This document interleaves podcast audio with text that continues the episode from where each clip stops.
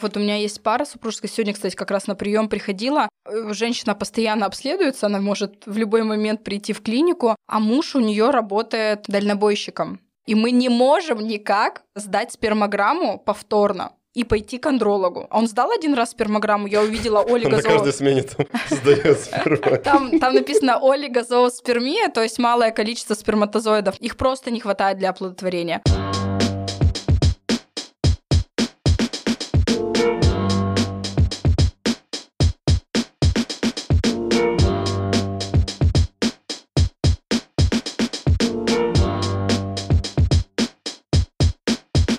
Доброго времени суток, дорогие друзья! С вами подкаст «Половое воспитание», в котором мы рассказываем о мужском и женском половом и сексуальном здоровье.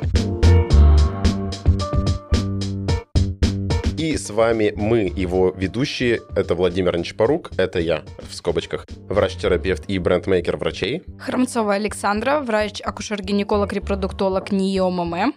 И Максим Бондаренко, основатель школы Ready School. Напоминаю, что в этом сезоне мы рассказываем о подготовке к беременности. И сегодня обсуждаем очень важную такую тему, я думаю, вокруг которой очень много мифов. Ну, она отчасти страшная даже такая. Это бесплодие. Очень грозное такое слово, грозный диагноз. А мы хотим сегодня сказать, что не все потеряно. Бесплодие — это не приговор. Да, это не приговор. Вот с такой позитивной ноты мы хотим начать. Саш, э, давай для начала поговорим про статистику. Как часто вообще в твоей практике встречаются пары с бесплодием? Бесплодие в нашей стране примерно занимает 15-20% у пар репродуктивного возраста. Это от 18 до 45 примерно лет. Каждый пятый, шестой. А, Офигеть. Это большая такая, да. 45 лет? Да. Ну, примерно планируем же беременность до 45 лет. Ну, кто-то и в 50 ко мне приходит, конечно. Кто-то в 57 за ребенком придет, но там уже с донорскими эмбрионами. Я просто слышал, что такое там старородящий, там всякое такое. Но сейчас нет такого, конечно, уже диагноза. Но на самом деле это проблема, большая проблема демографическая всей страны, не только пары, да, одной с бесплодием приходят пары как э, первично, да, то есть э, просто на прием, когда они не могут забеременеть, так и люди, которые уже знают о том, что у них есть диагноз бесплодия, то есть либо это женщины, которые лишились маточных труб по каким-либо причинам, внематочная беременность, либо трубы маточные непроходимы, гидросальпинс, например, да, то есть это воспаление маточных труб.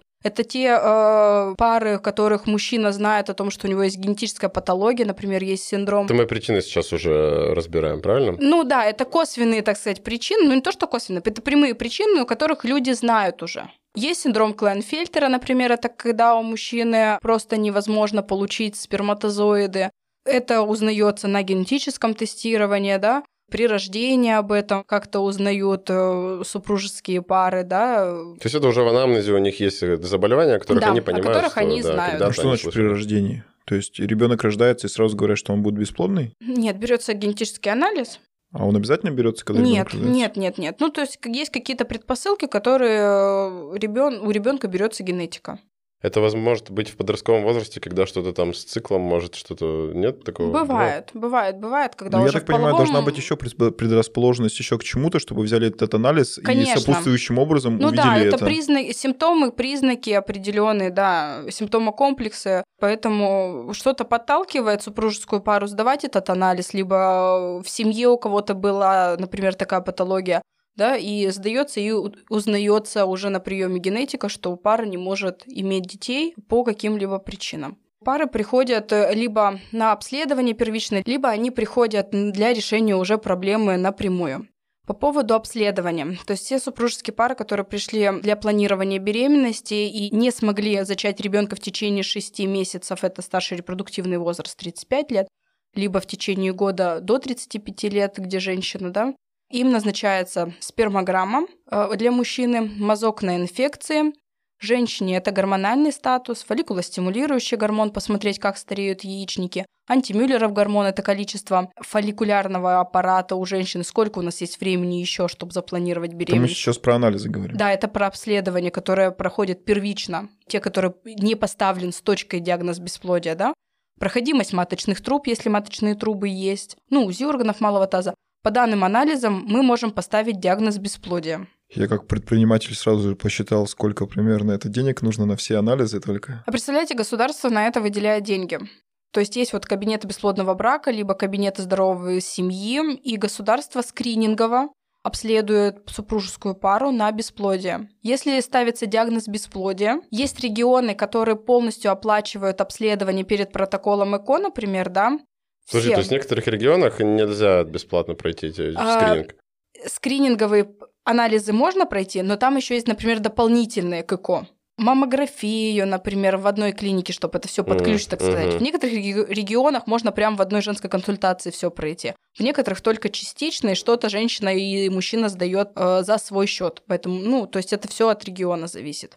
Но скрининговое обследование пара проходит бесплатно по системе ОМС. Это женская консультация. Женская консультация, кабинеты бесплодного брака, кабинет здоровой семьи, по-разному они называются в разных областях. А это еще предварительно, получается, они должны 6 месяцев постоять Пробовать. на учете. Нет, пробовать сначала. Нет, да? они должны попробовать, если у них не получается. То есть пара относительно здорова, маточные трубы сохра- э, сохранены, например, да. У мужчины выходит, так сказать, я, эякулят. я больше про бюро- бюрократию. То есть, э, если врач отправляет, то уже как бы ок. Или должно быть какие-то вот такие там показания. Сроков никаких нет. Ага. Нет, то есть пара обратилась с тем, что она не может забеременеть в течение шести месяцев либо года, в зависимости от э, возраста женщины. И тогда выставляются показания для обследования именно по бесплодию, чтобы вовремя можно было схватить эту пару, да, и э, направить на вспомогательные репродуктивные технологии на ЭКО. А вот эти вот анализы, они все у нас в государственных клиниках проводятся? Или есть какие-то анализы, которые, ну, не оплачены? Не, вот, не во всех регионах э, есть э, полностью, так сказать, возможность оплатить. То есть некоторые регионы могут там инфекции, гормоны взять УЗИ, некоторые регионы еще может антимюллеров гормон, например, взять. У нас, в, например, в нашем регионе антимюллеров гормон по системе ОМС не оплачивается, потому что это дорогой анализ. Э, У нас зато идет там кольпоскопия, например, то есть инфекция у мужа берутся.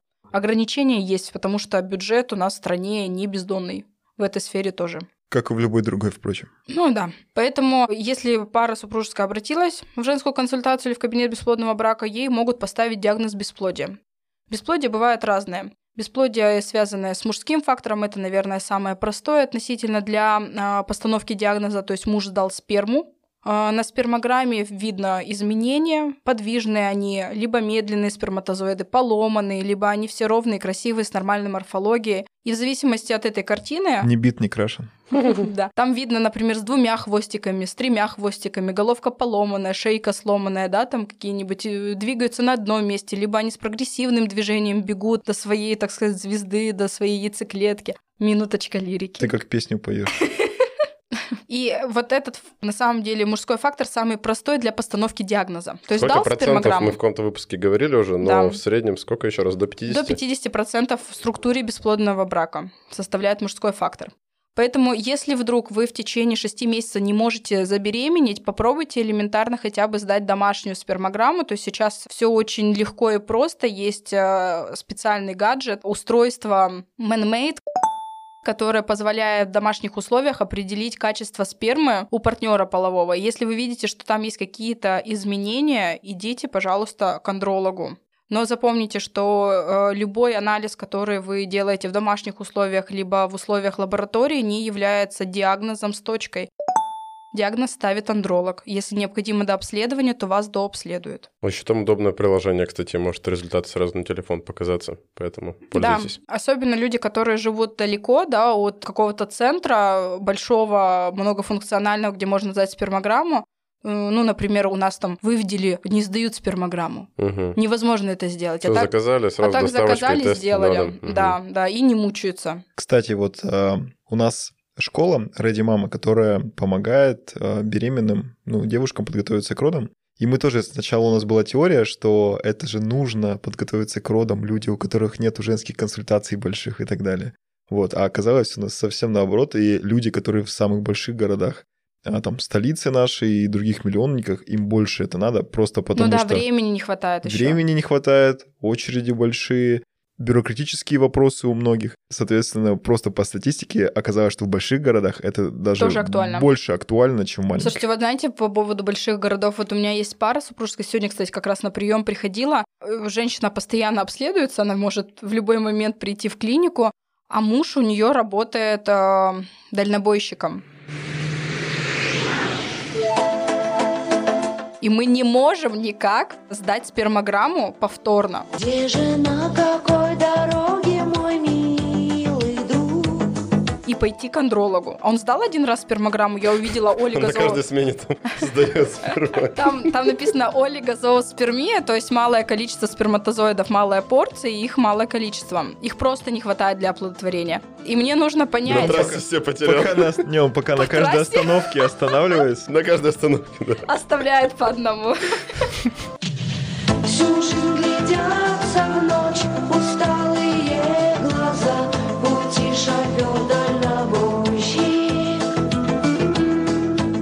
У каждой бабочки. Да, шутка про профессию, да. Ужасно. Нас, кстати, за это корят очень сильно, за то, что мы так То, что ужасно... шутите про дальнобойщиков? Нет, вообще шутим на такие серьезные темы, но на самом деле, если не шутить, можно просто впасть в депрессию и плакать. Не, друзья, вы, кстати, да, слушатели, если что, вы, конечно, нас извиняете, но врачи и их окружение это достаточно всегда шу- люди, которые любят шутки и такой около черный юмор, поэтому. О, я к этому долго привыкал, если да, честно. да, да, Макс у потому нас что, тут постоянно в шоке, какие шуточки мы потому что шутить по поводу сперматозоидов это одно, а каких-нибудь смертельных заболеваниях это совсем другое. Не, ну мы насчет смертельных не шутим, но вот по поводу сперматозоидов, но почему бы и нет? Тем более сперматозоиды это такие прекрасные э, клетки, которые восстанавливаются. То есть в течение трех месяцев, если вести здоровый образ жизни, исключить определенные вредные привычки, на Останавливаться на остановках. э, раз в три в раз в три в четыре дня э, обновляет сперму, да, то есть почему бы ее так и не восстановить? То есть если, если нет никаких заболеваний, бактериальной, например, флоры, да, поэтому... Я помню в школе, когда кто-то кого-то бил учебником по голове, у нас учитель говорил, нервные клетки не восстанавливаются. А мы знаем, что нервные клетки восстанавливаются, и сперматозоиды То тоже. есть, ладно. Я своему брату, брату скажу, чтобы он Лупил дальше. лупил, лупил дальше, да. Женское бесплодие. Бывает э, отсутствие овуляции. Это когда женщина не овулирует.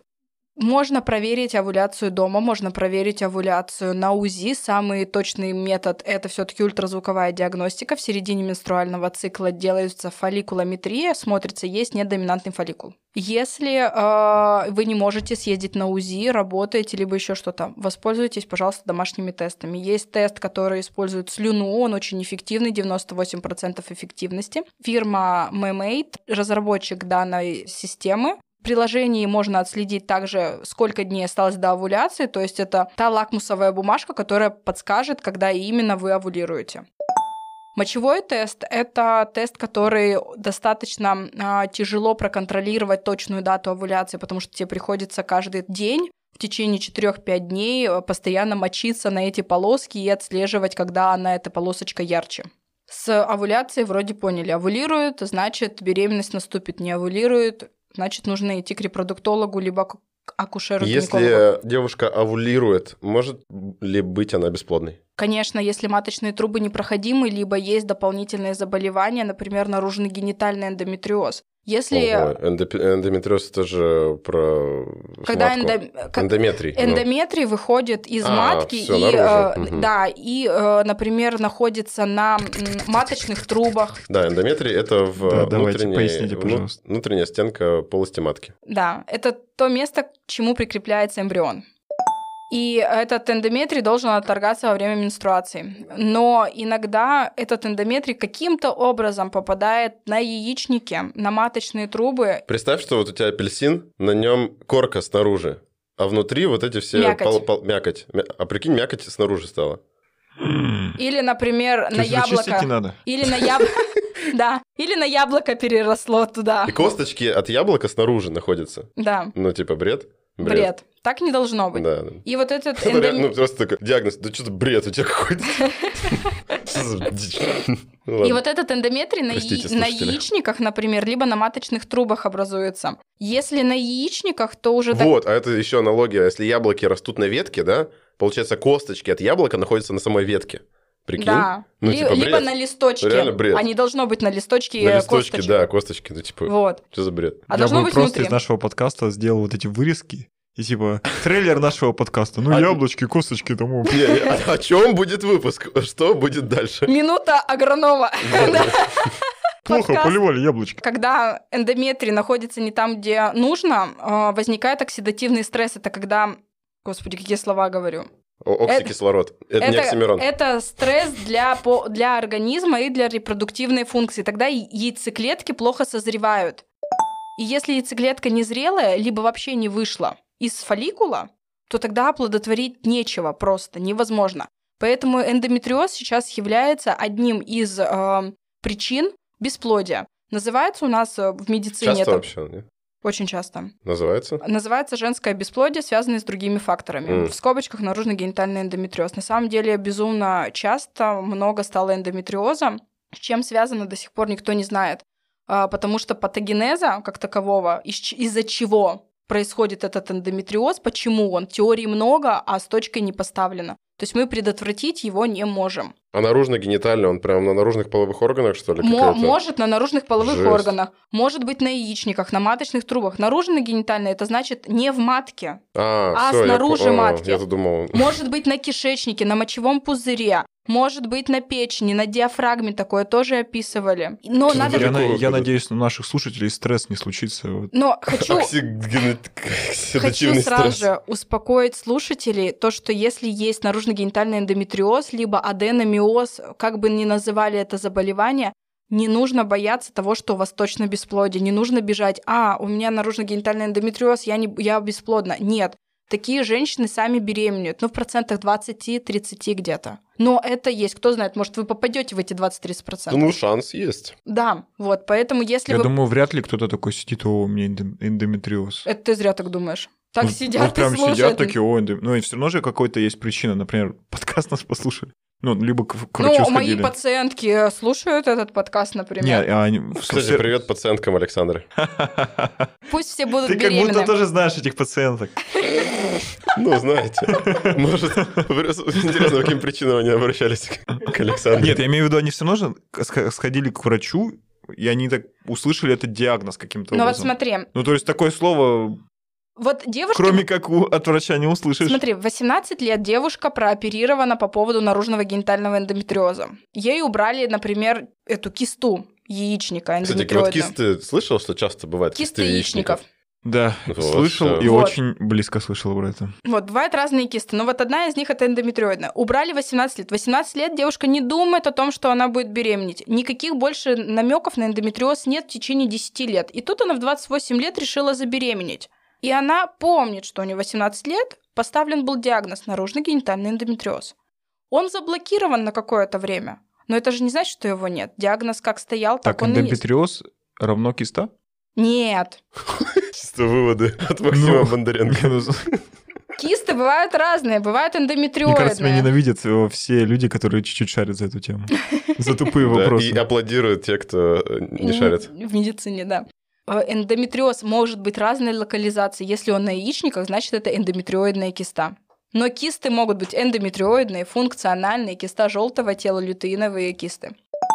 Все Ну, ясно. киста это, ну, вот, типа, Всё понятно. Пузырек. Пузырек, Все жижа, достаточно которая... Жижа, просто, да, да, да. Внутри взгляд. это фолликул, в который находится жижа большого размера. Да, пузырек просто, да. Подождите, вот у человека есть эндометриоз. Мгм. Да ему надо по-любому к врачу тогда перед беременностью. Он раз в год вообще должен появляться, как у гинекологу как минимум. Он должен делать УЗИ Ну, каждые просто это же полгода, год. рисковая тема в плане того, что дальнейшего развития ребенка. Ну, для ребенка-то нет никаких рисков. Риски есть для женщины, которая не наблюдается по дальному заболеванию у акушеров-гинекологов и не следит за состоянием матки и яичников Нет, тут своих. вопрос о том, что какие риски для ребенка, если она не может забеременеть ребенка и типа. А ну а не может быть, что она забеременела, допустим, да? Мгм.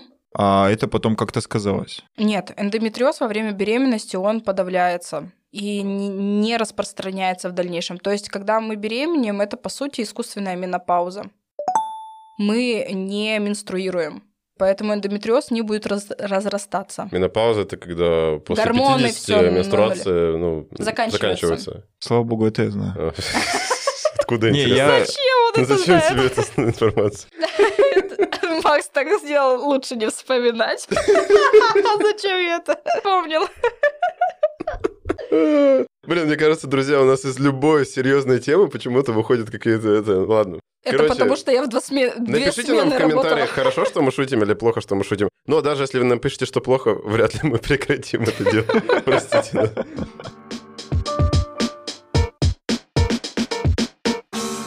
Следующий фактор – это трубного происхождения. Значит, сейчас есть такое мнение, что если даже нет одной маточной трубы по какой-либо причине, а маточные трубы мы теряем из-за нескольких ситуаций. Первое – это внематочная беременность, трубная беременность, могут убрать трубу в результате неудавшейся беременности, скажем так, да? Подожди, а внематочные они... э, Внематочные бывают разные. Не, понятно, что разные. Почему вот они вообще... Как... Теорий много.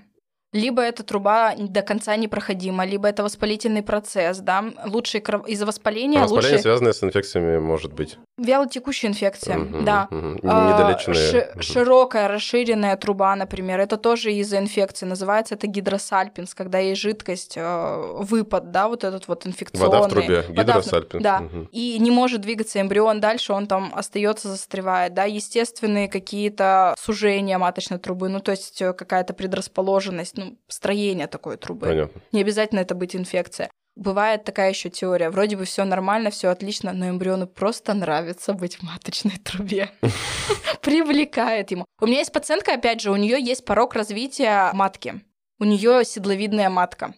И у нее первый раз в матке... э, Какая матка? Седловидная. Ну, форма матки с сердечком такая. В норме это кулачок, а у нее сердечко. Мгм. И почему-то эмбрион второй раз уже уходит в маточную трубу. То есть ему там больше нравится, чем в седловидной матке. Что делать с этим эмбрионом, Ну, которому там больше нравится? Ей Его маточные, ж не заставить. ей маточные трубы убрали, сейчас пойдем на гистероскопию, все-таки смотреть с э, гинекологами оперирующими, что там не так, что не нравится. Гистероскопию смотреть. Так не понял, матки. маточные трубы убрали только, то есть, а как она забеременеет? С помощью ЭКО. Приходите ко мне. А это мы сейчас дальше расскажем. Это как мы можно дальше, забеременеть. как можно забеременеть. М, Вот как такой у нас выпуск. Да. Вы думаете, мы все шутим, а у нас вообще-то серьезный Серьезно. тут разговор. Да, гидросальпинс, когда увидели и э, прооперировали, тоже трубу убирают. То есть, когда еще, ну, не внематочная, а просто мы увидели признаки гидросальпинса. Пошли на лапароскопию, это когда делают три дырочки на передней брюшной стенке и убирают то, что, так сказать, патологическое. Бывает спаечный процесс когда спайки образуются После операции. после операции, как, да. То есть была, например, аппендэктомия. Аппендицит когда? Аппендицит, перитонит. В три года, например, даже девочке, когда было.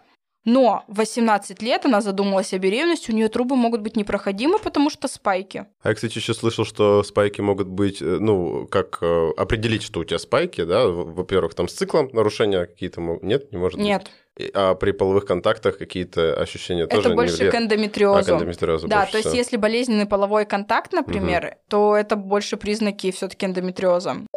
Когда э, между маткой и прямой кишкой разрастается вот этот эндометрий, вот, и больно женщине становится при половом контакте, особенно в определенных позах. Ну да, спайки это, получается, такие склеивающие по факту Сопельки. штуки, сопельки, да, Да. которые склеили какой-то внутри орган, Орган. с другим органом, и за Да. счет этого проходимость этих органов нарушается. Иногда эти спайки, эти сопли рассекают на операции, на лапароскопии, но не всегда... э, мы же понимаем, что мы вошли в живот, опять рассекли, ушли, и эти спайки вновь могут образоваться. То есть никто вам стопроцентную гарантию не даст, что спайки вновь не образуются. Там никаких не назначают. э, Есть гормон- сейчас э, противоспаечные барьеры, но опять же, никто вам не даст стопроцентную М, гарантию. понятно. Хоть один процент, но есть того, что вновь образуется. Короче, спайки это, ну, такая опасная штука. Ну, не очень хорошая, да, на самом деле. Поэтому э, трубный фактор тоже является причиной и основной причиной для ненаступления беременности. Мгм, мгм. Бывают маточные формы бесплодия, но там пойдешь опять на гистероскопию, уберешь патологию, там полип, например, эндометрий, гиперплазия или гипоплазия, гистероскопию Ну, такие провели. временные, которые прям Да. бац, убрал и все. Это можно убрать. К гинекологу сходите, к грамотному, хорошему оперирующему гинекологу все поможет, все уберет, и дальше вы спокойно сможете забеременеть. Но что делать, если вот поставлен диагноз бесплодия, который невозможно никак преодолеть? Тогда и вспомогательные репродуктивные технологии приходят на помощь. Сейчас к репродуктивным технологиям относится внутриматочная инсеминация. Это когда обрабатывается сперма супруга либо донора и вводится в день овуляции. То есть если женщина одинокая, например, но она безумно хочет детей, ну почему бы ей не помочь? Берется сперма донора и в день овуляции вводится ей в матку, и происходит оплодотворение, как в обычных естественных условиях. А как поймать день овуляции, мы рассказывали, у нас целый выпуск этому был Да. посвящен, как попасть в день О. Э, Сперма донора всегда самая лучшая, самая классная, крутая. Можно подобрать по любым своим предпочтениям. Группа По- по крови. характеристикам там это, а, как это, базовая комплектация. там, Да. Все нас- сперматозоиды. А какие характеристики, мне интересно. Да? Да. Ну, тебе можно, кстати, стать донором спермы, потому что Спасибо. За это деньги пять платят. тысяч, Да, да, да. Пять тысяч! Это ж пять За разок. За разок. лови время, потому что до 35 лет только возможно стать донором спермы. А Итак, потом встречаешься со своими детьми по городу. ты не знаешь, ты же анонимный донор. Ты не знаешь, Не, ну твои идет такой еще или один нет. Макс Бондаренко такой, о, всем привет, я Макс. Онлайн-школа Ready Dog. Вот слышишь какие-нибудь тупые вопросы Да. на подкасте, такой, ну, блин, по-любому сын мой, блин. Какие характеристики? Характеристики, значит, рост, вес, образование. Рост, А я вес, думал, это характеристика рост, вес спермы должна отца, быть. нет? типа? Да-да-да, донора. Ну, как отца, его не назовешь отцом. Фамилия, имя.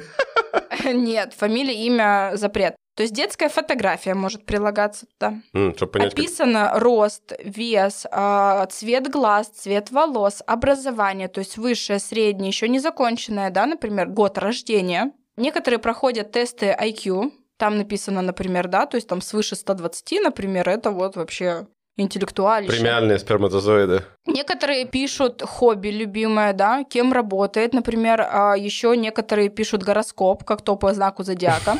Вот так. Это сейчас у нас А это, тема кстати, астрологических это, э, кстати, очень даже актуально для некоторых женщин, как ни странно. То есть сейчас все там в астрологии, и они смотрят, кого им подобрать. У Самая большая тема по заработку обучения астрологических. Эзотерика. Да, серьезно? Ну, круто, им повезло, не туда я пошла. Но мы за документ, ребята. Значит, некоторые доноры еще а, записывают голос свой, кто-то а, пишет, то есть почерк можно посмотреть. Ну, то есть э, у всех э, доноров по-разному может быть какие-то там подборочки. А, Подборки. Подборочки. Подборки доноров. Каталог, каталожечек такой. Ну да, на самом деле это каталог Офигеть. доноров. То доноров сперма... А э, что, где его посмотреть можно? Тиндер сперма? Есть банки доноров, можно Тиндер посмотреть. спермы. Что? Не, ну знаешь, ты заходишь, короче, типа, вправо-влево, да? да-да-да. Самое главное, что у всех доноров проверяется, значит, психиатр-нарколог. Все, вся сперма э, отстаивается карантин 6 месяцев. И вновь проверяется на инфекции. И еще Наличие кариотипы. И. QR-код еще показывают. Нет, кариотипы еще смотрят. То есть точно, чтобы был мужчина, так мужчина. Кариотипы это типа X, Сколько Y. хромосом? Это, помнишь, на биологии в девятом классе там X плюс Пестик X? Тыченко? Ну, да, да. не, не, типа нет, закон Менделя. Пестик Ой. цыщинка не то. Это очень сложно. да, Это сколько хромосом у человека? У тебя 46XY, у меня 46XX. У соседа дяди Васи А синдрома Дауна что-то там 46XY. тоже какая-то. Ну, дополнительная 21 18 там хромосома есть, да, э, Эдвардса, Патау, там есть различные синдромы.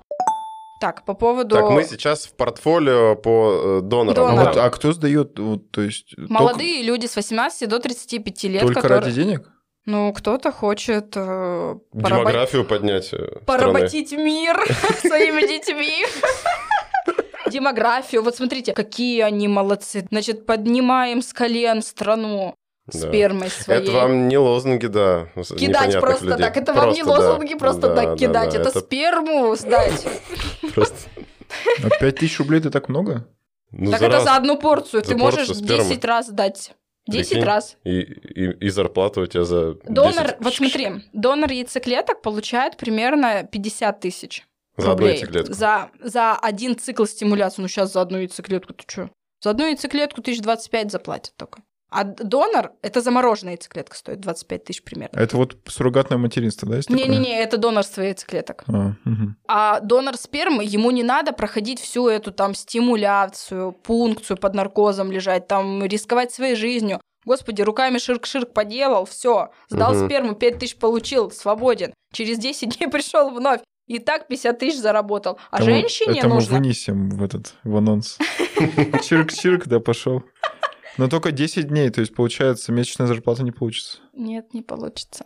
10 Ну на так 3, за- 30 зато тысяч как- получится. Зато какой хороший приработок. Почему 10 на 3? 15. 15 максимум. Ну, Ну, это это- если первого сдал, и 31 сдал. Слушай, 5 минут и 5 тысяч в кармане. Нет, 31 если сдал, это за 3 раза, получается. 4 раза. Нет, ребят, ну это Короче, так-то если выгодно. подписка есть на определенных сайтах, то выгодно, да. Да. Ладно. Так там по-любому в кабинетах эта подписка проплачена государством.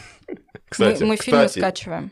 Как? Фильмы скачиваем, Скачиваете, на флешку. то есть не флешку. ли- не ли- лицензионный получается. Ну, слушайте, у нас очень старые фильмы ретро, я бы сказала. Ну, то есть давно не обновляли. Когда я пришла, эти фильмы уже были. Как, как- как- каково зумерам ходить к вам сперму сдавать? Они такие, что это вообще? Это мои родители смотрели еще. Там все волосатые. Я Да. каждый год пытаюсь перед Новым годом сказать, что я возьму эту флешку домой, чтобы пересмотреть и скачать что-то новое. Но у меня не получается столько работы, что я не могу Потому это что- пересмотреть. Нет, потому что две минуты, да, ты... Ребята, у кого есть новые фильмы, отправьте, пожалуйста, Кидайте мне на Александре. почту. Она Ребята, кто считает, что этот выпуск самый шизанутый, то ставьте лайк в комментариях.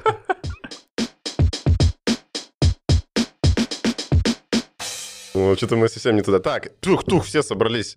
У нас есть портфолио по мужчинам, которые... Доноры спермы. Доноры спермы, да, все. они используются, данные соломинки спермы замороженные, используются при внутриматочной инсеминации. Что за соломинки донора? Это куда сперму загоняют эмбриологи, чтобы заморозить. То есть А. сперма замороженная, она в специальных соломинках находится. А, Их морозят, эти соломинки, соломинки, и потом размораживают, когда необходимо, например, сделать вот внутриматочную инсеминацию, ввести в день овуляции одинокой женщины, либо, например, использовать те пары, у которых мужчина либо не может по каким-либо причинам оплодотворить, но он бы хотел, чтобы его жена была беременна и воспитывали бы вместе этого ребенка. Внутриматочная инсеминация – это самая простая, наверное, репродуктивная технология. То есть мы просто отслеживаем овуляцию, подгоняем э, день О и э, вводим сперму донора, и потом э, можем подкрепить, так сказать, препаратами прогестерона, чтобы беременность точно сохранилась. Но эффективность данной процедуры до 15%. Это не так много. Хм, а как вы вот это обосновываете? Типа, что Ну, шанс а каждая шестая только? Ну, потому что... Вот э, вчера получилось у дамы. Сегодня не факт, что у вас. Нет, не каждый. Во-первых, разные возрастные категории женщин приходят к нам. Например, женщине 42 года тяжелее забеременеть самостоятельно с помощью спермы донора, чем девушке в 22 года. Давайте очень кратко про фертильность. Вот тут очень важно, что со скольки до скольки самое лучшее, меньше веро- вероятность, что будут какие-то проблемы с зачатием. Ну вот с момента, как ты задумалась, и до 35 лет. До 35 Да, до всё. 35 лет. После 35 лет уже фертильность снижается. Снижается, увеличивается количество ошибок в делении клеток, и поэтому, например, риски генетической патологии выше. Мгм. А если есть генетическая патология в эмбрионе, этот эмбрион либо не приживается, и дальше беременность не прогрессирует, либо происходит регрессы выкидыши на ранних, либо на поздних сроках. Поэтому чем старше мы становимся, тем больше рисков генетической патологии. А вот скажи, допустим, девушка занимается постоянно спортом, постоянно хорошо питается. И есть девушка, которая никогда не следила за своим питанием. Зависит ли это в статистическом выражении на вот эти шансы? Но вообще зависит. Но опять же мы знаем исключения. Иногда бывает, что человек курит, пьет, ведет разгульный образ жизни, у него 10 детей, у нее, например. А та, которая молодец, спортом занимается, э, кушает только здоровое питание, там какие-нибудь био-супер, э, не знаю, там пищу, да, и при этом бесплодна. Такое тоже может быть. Ну, вероятность. И следующий этап, если внутриматочная инсеминация, например, не помогла, либо есть показания для экстракорпорального оплодотворения, м, эта пара идет на ЭКО. По сути, эмбрион а, в чашках Петри создается. То есть женщины Это забирается такие, э, короче, представь, тарелка у тебя. прозрачная Прозрачная тарелочка. со средой. Там какая-то среда биологическая есть. Ты ее закрываешь, и у тебя там что-то Чудо. вырастает. Чудо и там вырастает, чудо да. вырастает. Это чашка Петри называется, да. Похоже очень на рисовый суп, походу. Ну, короче, рисовый суп у тебя стоит год в тарелке, там что-то вырастает. Вот эта чашка Петри. Спасибо. На ЭКО э, основные этапы – это получить яйцеклетки. Эти яйцеклетки совместить со спермой либо донора, либо супруга, либо партнера, по-разному мы можем их называть. И на этапе культивирования, это когда созревают и делятся эмбриончики, перенести в полость матки. Блин, жесть. Это, же- это из, из чашки Петри переносится созревающий эмбрион, Эмбрион в, в женщину. Женщина в- прям Жёстко. в полость матки. Я Вот. Не знал даже. Интересный у нас подкаст. Ну, я думаю, может быть, в следующем сезоне расскажем побольше про ЭКО. Я знаю, что очень Да, многие пишите, кстати, интересуются. если, да, если вам интересно про ЭКО, может, целый сезон сделаем про это, потому что у нас тут вопросов с Максом выше крыши будет. Я вам Окей. все расскажу, что когда. Супер, класс. И э, Можете оставлять донаты в комментариях. чтобы нам создать второй сезон, третий. Так, эффективность данной процедуры, она колеблется на самом деле в зависимости от возраста. Например, женщинам, которые до 30 лет, у них эффективность программ достигает до 60%. То Это если там достаточно была высоко. инсеминация 15? 15%, то есть уже 60%. 60%, да. Мгм. Но, например, женщинам старше 42 лет э, эффективность протокола ЭКО со своими яйцеклетками всего лишь от 2 до 9%. Мы говорили про фертильность в зависимости от возраста. Тут прям прямая корреляция, что чем Мгм. старше мы становимся, тем хуже качество яйцеклеток, тем хуже, значит, и эмбрион, и меньше шансов наступления самостоятельной беременности. Если вдруг по каким-то причинам женщина не может сама забеременеть, но у нее есть ее эмбрион с супругом, то можно воспользоваться сейчас суррогатным материнством. Это когда, ну, например, есть женщины, у которых отсутствует матка по какой-либо причине. Тогда находится женщина с доброй душой, которая готова вы- э, выносить ребенка за счет, конечно же, средств супружеской пары и родить им ребенка. Это достаточно обсуждаемый вопрос. Я думаю, сейчас нас закидают опять же в комментариях помидорами, то, что о чем мы тут говорим, про это суррогатное материнство. Но кто-то считает, что это добрая это воля. нормально, ну, типа... Для тебя это нормально, для кого-то говорят, что это торгуется де- э, торговля А. детей, э, Ну, женщина-инкубатор. это люди не в науке, просто, мне кажется. Ну, То есть, если... Я только слышал про Пугачеву с Галкиной. И новость, которую обсуждают буквально все, Алла Пугачева и Максим Галкин стали родителями близнецов. Мальчик и девочка появились на свет в середине сентября. Сегодня в их честь было устроено семейное торжество. Место рождения близнецов и некоторые детали истории звездной пары в репортаже нашего корреспондента. Не, друзья, нужно понимать, что это наука, и то есть это как, ну, медицина развивается, вот придумали такую штуку, и типа это не хорошо, не плохо, это как вариант. Ну, на самом деле, это просто технология, нужно понимать, что такое есть. И некоторые пары за этим обращаются, это нормально. А Если вдруг у женщины нет яйцеклеток, такое тоже может быть, то есть преждевременное старение яичников, либо женщина уже в менопаузе, но вдруг ее озарило, что она хочет ребенка, она может воспользоваться донорскими яйцеклетками, оплодотворить спермой супруга. Тоже четвертый, получается, Ну, вид. один из методов. Это все называется ЭКО, но только определенный метод оплодотворения с использованием донорских яйцеклеток. Формируется эмбрион, и этот эмбрион можно перенести в полость матки вот этой женщины, которая хочет забеременеть. Бывают донорские эмбрионы, когда полностью э, не ее материал, например, да, одинокая женщина в менопаузе. Тогда используется донорский эмбрион. Она не хочет брать ребенка из детского дома, она хочет сама почувствовать эту прелесть материнства, родить сама и вот вскармливать, выращивать, Так подожди, растить как ребенка. э, сама, если она в менопаузе? Мы готовим эндометрий, мы сказоч... эти сказочники, мы волшебники. Жесть, реально? Да, да, то есть, ну, Девушка это... может в менопаузе забеременеть? Да, спокойно, я готовлю таких женщин Офигеть. постоянно, ну не только я, все репродуктологи готовят Блин, женщин даже в менопаузе. интересно. То есть это спокойно, нормально, мы научились это делать и достаточно давно. Почему, дружок, да потому, что я жизнь учил не по учебникам, просто я работаю. Просто я работаю волшебником, волшебником.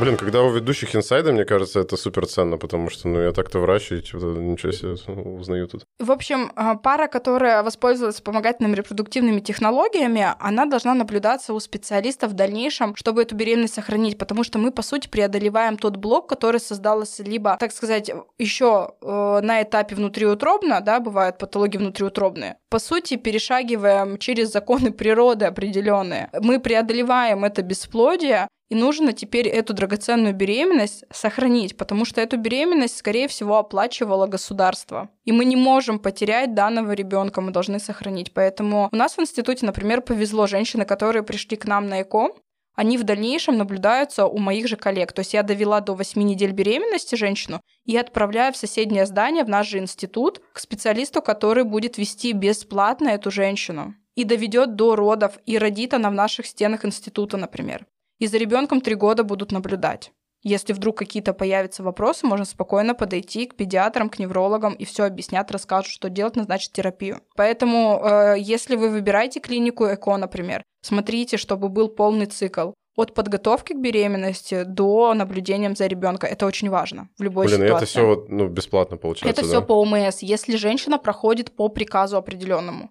То есть все равно по э, приказу есть ограничения. Если АМГ ниже 1,2 и меньше фолликулов, чем 5 штук в яичниках, то мы не имеем права оказать по системе ОМС женщине э, помощь только за счет своих средств. Есть показатель, А. вот антимюллеров гормон, о чем мы говорили в первой части э, этого выпуска. Потому что есть ограничения, потому что у таких женщин меньше шансов на наступление беременности. М, короче, риски выше. Да, Понятно. государство не хочет терять свои деньги. Ну, по сути, так. То есть это я сейчас говорю... А мне- подготовка сколько идет? То есть, я так понимаю, несколько месяцев же, да, ведь готовятся к такой А, операции? Ну, нет. То есть э, если женщина обследована, у нее ну, супружеская пара обследована, у них стоит диагноз бесплодия, она собирает документы по списку и приходит в клинику для процедуры ЭКО. В каждом регионе есть свой, опять же, но это бюрократия на самом деле. Есть э, свои этапы. У кого-то очереди региональные, территориальные. Кто-то может, вот к нам, мы федеральное учреждение, к нам напрямую женщина может прийти с пакетом документов, У вас типа без очереди. У нас без очереди, да. Ну, на самом деле это круто. У нас есть несколько федеральных учреждений в стране. Это в Москве институт имени Кулакова, ОТА, институт в Питере, Ивановский научно-исследовательский институт, мы, например, да, Уральский НИИОММ. К нам могут прийти женщины с любой точки э, России с полисом ОМС, и мы, ну, как бы по приказу они проходят, и мы окажем им помощь. Блин, я только сейчас начал понимать, почему вот у меня одногруппницы, когда выбирали ординатуру, они шли не в наш универ в ординатуру по гинекологии, а в НИОММ. Я думаю, а что, ну, типа, там, там гинекология, какая вообще разница? Насколько ценный ваш центр, ну, объективно, да, потому что вот такие высокотехнологичные э, технологические процедуры, операции, да, проводить вообще ЭКО, ну, типа... Я как-то не был просто погружен. Ну, я так Это понимаю, в вообще жесть. у вас же в Высший институте пилотаж. а, сложные вещи не только по оплодотворению, но и по родам. Внутриутробная, да. Да. у нас внутриутробная хирургия, да, то есть когда на маленьком ребеночке еще внутри утробе матери в матке делают операцию, сшивают э, Сердце спиной мозг, да, например, головной мозг оперируют. Когда, например, есть э, двойня, один ребенок э, лучше растет, другой хуже, и делают там надсечки определенные на сосудах, чтобы не было перехода крови от одного к друг- к другому. Ну, то есть это космические технологии, которые у нас на самом деле развиваются. Наверное, на таких институтах в дальнейшем будет дальше двигаться наука. Сейчас-то она двигается, да, но если еще и будет подпитка с государства, то будем еще быстрее двигаться вперед. То есть, если науку будут подкармливать хорошенько, Я понял еще, знаете, какой момент? Хейт, который был, как у нас закрывали НИОММ из-за ковида. Да. И я просто теперь в шоке, насколько, ну, понятно, закрыть условный обычный роддом, ну, ну, закрыли, типа, да, в другом будете рожать, но закрыть НИОММ, э, это, ну, на какой-то промежуток времени. У нас Это вот к нашему отделению, я не жестко. говорю уже про внутриутробную хирургию, там просто со всей страны с Владивостока летают женщины в, в определенных сроках к нам. К нам э, на ЭКО, например, вот из Геленджика. В следующем году у меня будет несколько пар из Москвы приедут. Они не идут в другие места в Москве, они приедут сюда. Мы с радостью как бы открыты для диалога и помогаем. Все, что возможно по системе ОМС, мы делаем.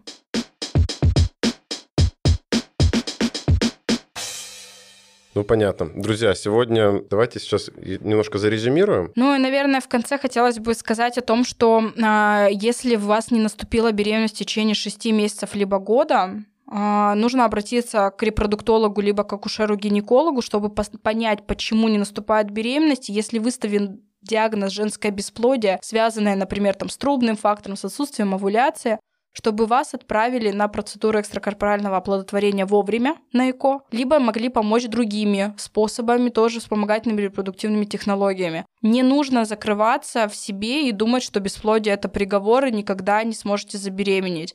Сейчас это уже нормально э, воспользоваться данной технологией, чтобы были здоровые, хорошие дети. Вот дети от ЭКО, например, они вообще никак не отличаются от э, детишек, которые рожденные вне пробирки, так сказать, в естественных условиях. Да, самое главное, что государство это тоже все оплачивает, поэтому не думайте, что это там вам придется квартиру продать, чтобы ребенок у вас на свет появился. Но и при этом все-таки, что государство все это оплачивает, но иногда это бюрократически придется потерпеть. Да, да. Но есть ограничения, к этому нужно А тоже то у с нас какой-то про, про вот этот, про, про, про... Про экошный? Да, да, да. Ну, на самом деле, у нас же как бы Многие же эко и платно делают только потому, что не могут выждать очередь. там три года. Согласна. Но на самом деле сейчас все становится более проще, чем было, например, 5 лет назад. Там-то вообще нереальные очереди были. Сейчас уже более или менее попроще становится. Не теряйте надежду, друзья, никогда. Надежда умирает последней, а у ребенка всегда есть шанс появиться на свет. Вот, это такие наши мысли. Милые в конце. Что-то, мне кажется, жесть какая-то. Давай, давай, давай Давай другую. по-другому закончим. Давай, мы тут ржали над дальнобойщиками, и тут типа ребенок. За упокой. Так у нас это эмоциональные качели. Да, друзья, поэтому никогда не отчаивайтесь. Всегда есть выход из любой ситуации. Двигайтесь вперед. Например, донорские яйцеклетки, донорская сперма это ничего плохого нет. Это шанс на рождение здорового, классного ребенка. И самое главное, запомните, дети, которые рождены без разницы, из какой клетки, из вашей или из донорской. Это самые любимые, самые крутые дети. Ведь родитель это тот, который воспитал ребенка, а не тот, который просто зачал, например. Классно. Ура!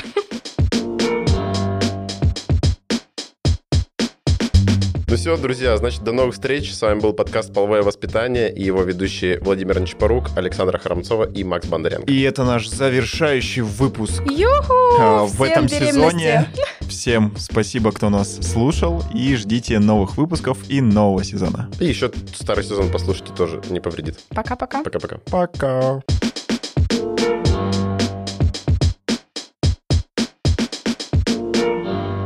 Просто я думала сказать, плодитесь, размножайтесь, повышайте демографию, но я думаю, что это не стоит говорить. Да нет, вот это оставим как раз в конце в топчик. Все, всем пока.